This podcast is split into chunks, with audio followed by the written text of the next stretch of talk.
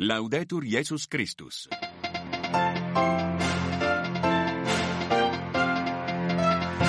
È lunedì 4 marzo, primo appuntamento con i GR della Radio Vaticana. Basta, diciamo tutti basta, per favore.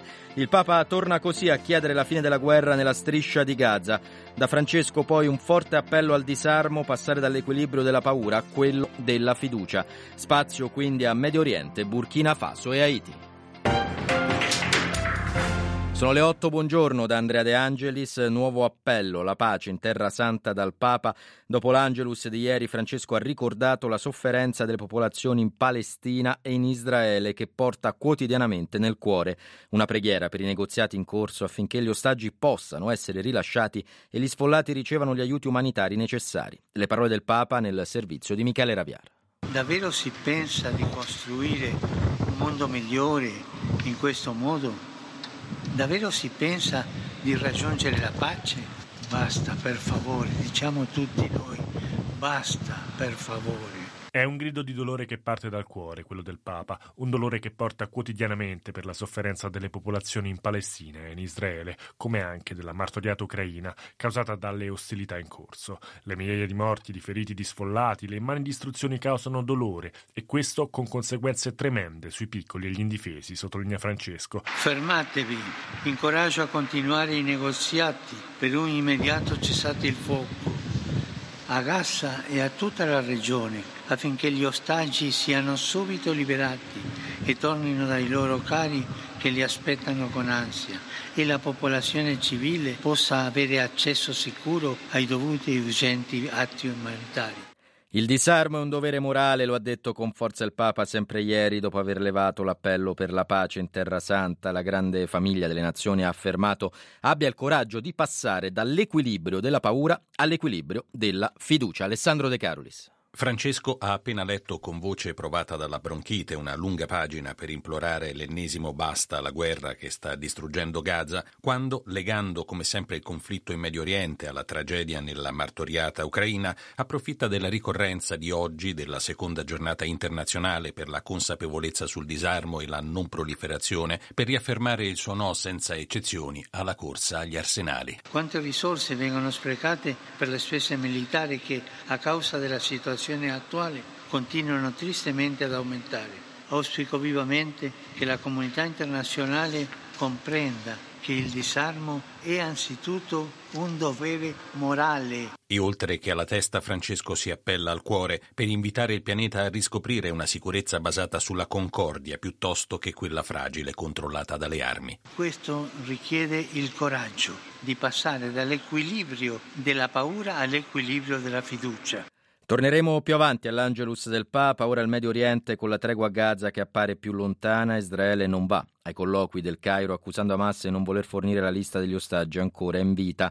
Almeno 12 morti ieri sera in un raid sul campo profughi di Nuseirata, almeno 7 stanotte a Rafah. Sentiamo Luca Collodi. Hamas ha inoltrato solo risposte parziali ed Israele ha deciso di non inviare una delegazione in Egitto. Lo riferiscono i media israeliani che parlano di un clima di crisi riguardo alle trattative per lo scambio dei prigionieri. La stampa israeliana intanto riferisce di una ondata di dimissioni tra i portavoce dell'esercito e contro il parere di Netanyahu oggi il membro del gabinetto di guerra Gantz Vada Laris, la vicepresidente americana, chiede un immediato cessate il fuoco di sei settimane e l'apertura dei valichi per gli aiuti. Intanto, una prima indagine ha confermato che nessun attacco è stato condotto dall'esercito israeliano verso il convoglio di aiuti e che in maggioranza i palestinesi sono rimasti uccisi o feriti come conseguenza di una calca fuori controllo. Lo ha ribadito il portavoce militare israeliano riferendosi ai gravi incidenti di giovedì sulla strada costiera di Gaza, dove una massa di persone si è lanciata verso camion che trasportavano aiuti umanitari con la morte di oltre 100 persone.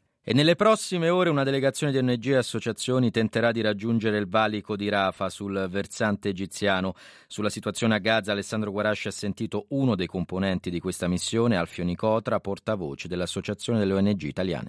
Vi è una densità persone metro quadro che non ha uguali in tutto il pianeta Terra. Si tratta di 1.400.000 persone che sono sottoposti ai bombardamenti israeliani e al fuoco dei cecchini in una situazione di disagio enorme, a tal punto che non vi è accesso all'acqua potabile, non vi è più cibo, pochi camion che riescano a superare il valico vengono assaltati. Quali sono i vostri prossimi obiettivi nelle prossime ore? Noi siamo qui per eh, dimostrare, per chiedere con forza al nostro governo, ai governi dell'Unione Europea, che è necessario cambiare passo, che è necessario chiedere il cessate il fuoco senza i quali gli aiuti non possono arrivare e conseguentemente la popolazione è destinata a morire di freddo, di fame, di sete, di malattie che sarebbero curabilissime se avessero accesso a medicine salvavita.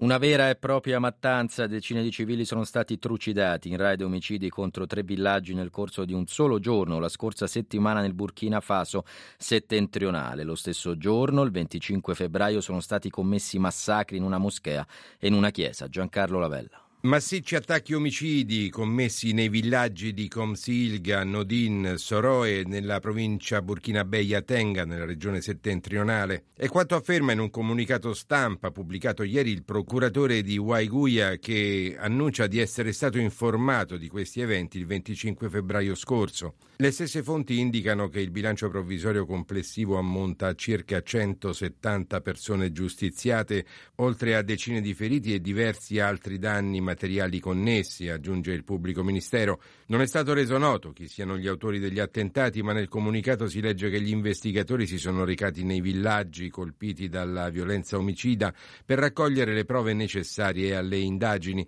L'appello infine alla cittadinanza perché collabori con la Procura se in possesso di informazioni utili.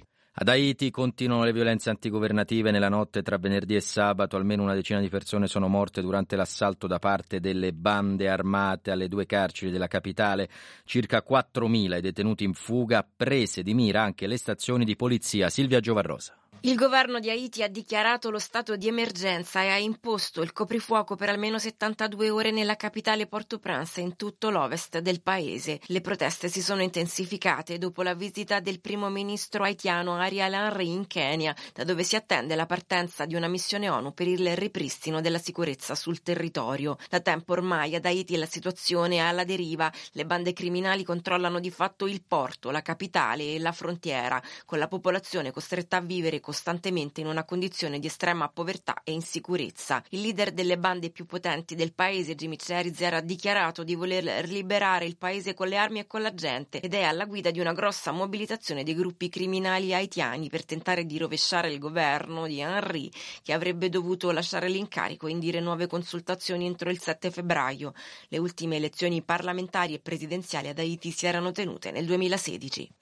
Haley ha vinto le primarie repubblicane a Washington, primo successo per la rivale di Trump. La Corte Suprema americana ha annunciato intanto che oggi emetterà alcune sentenze, tra le quali potrebbe esserci la decisione sull'esclusione di Trump dalle primarie in Colorado.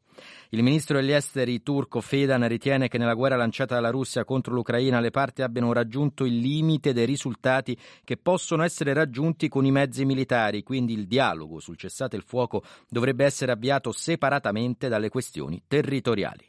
Piogge torrenziali, forti venti e valanghe, il maltempo torna a flagellare l'Italia col ciclone Fedra che imperversa soprattutto al nord. Oggi allerta arancione in Emilia-Romagna e Piemonte, gialla in 13 regioni, oltre 6.000 persone sono isolate a causa del pericolo valanghe in Valle d'Aosta.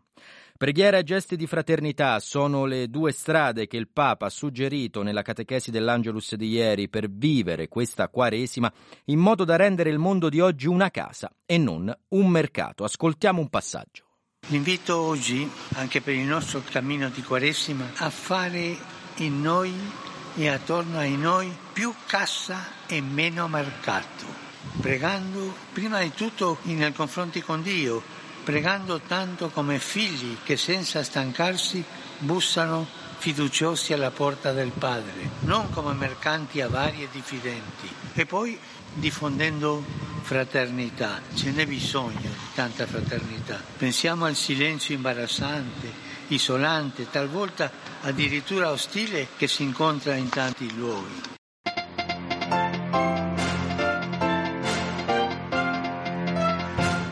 È tutto da Alberto Giovannetti, regia e Andrade Angelis, grazie per l'attenzione. Tra un minuto il buongiorno di Radio Vaticana con voi, noi ci risentiamo alle ore 9.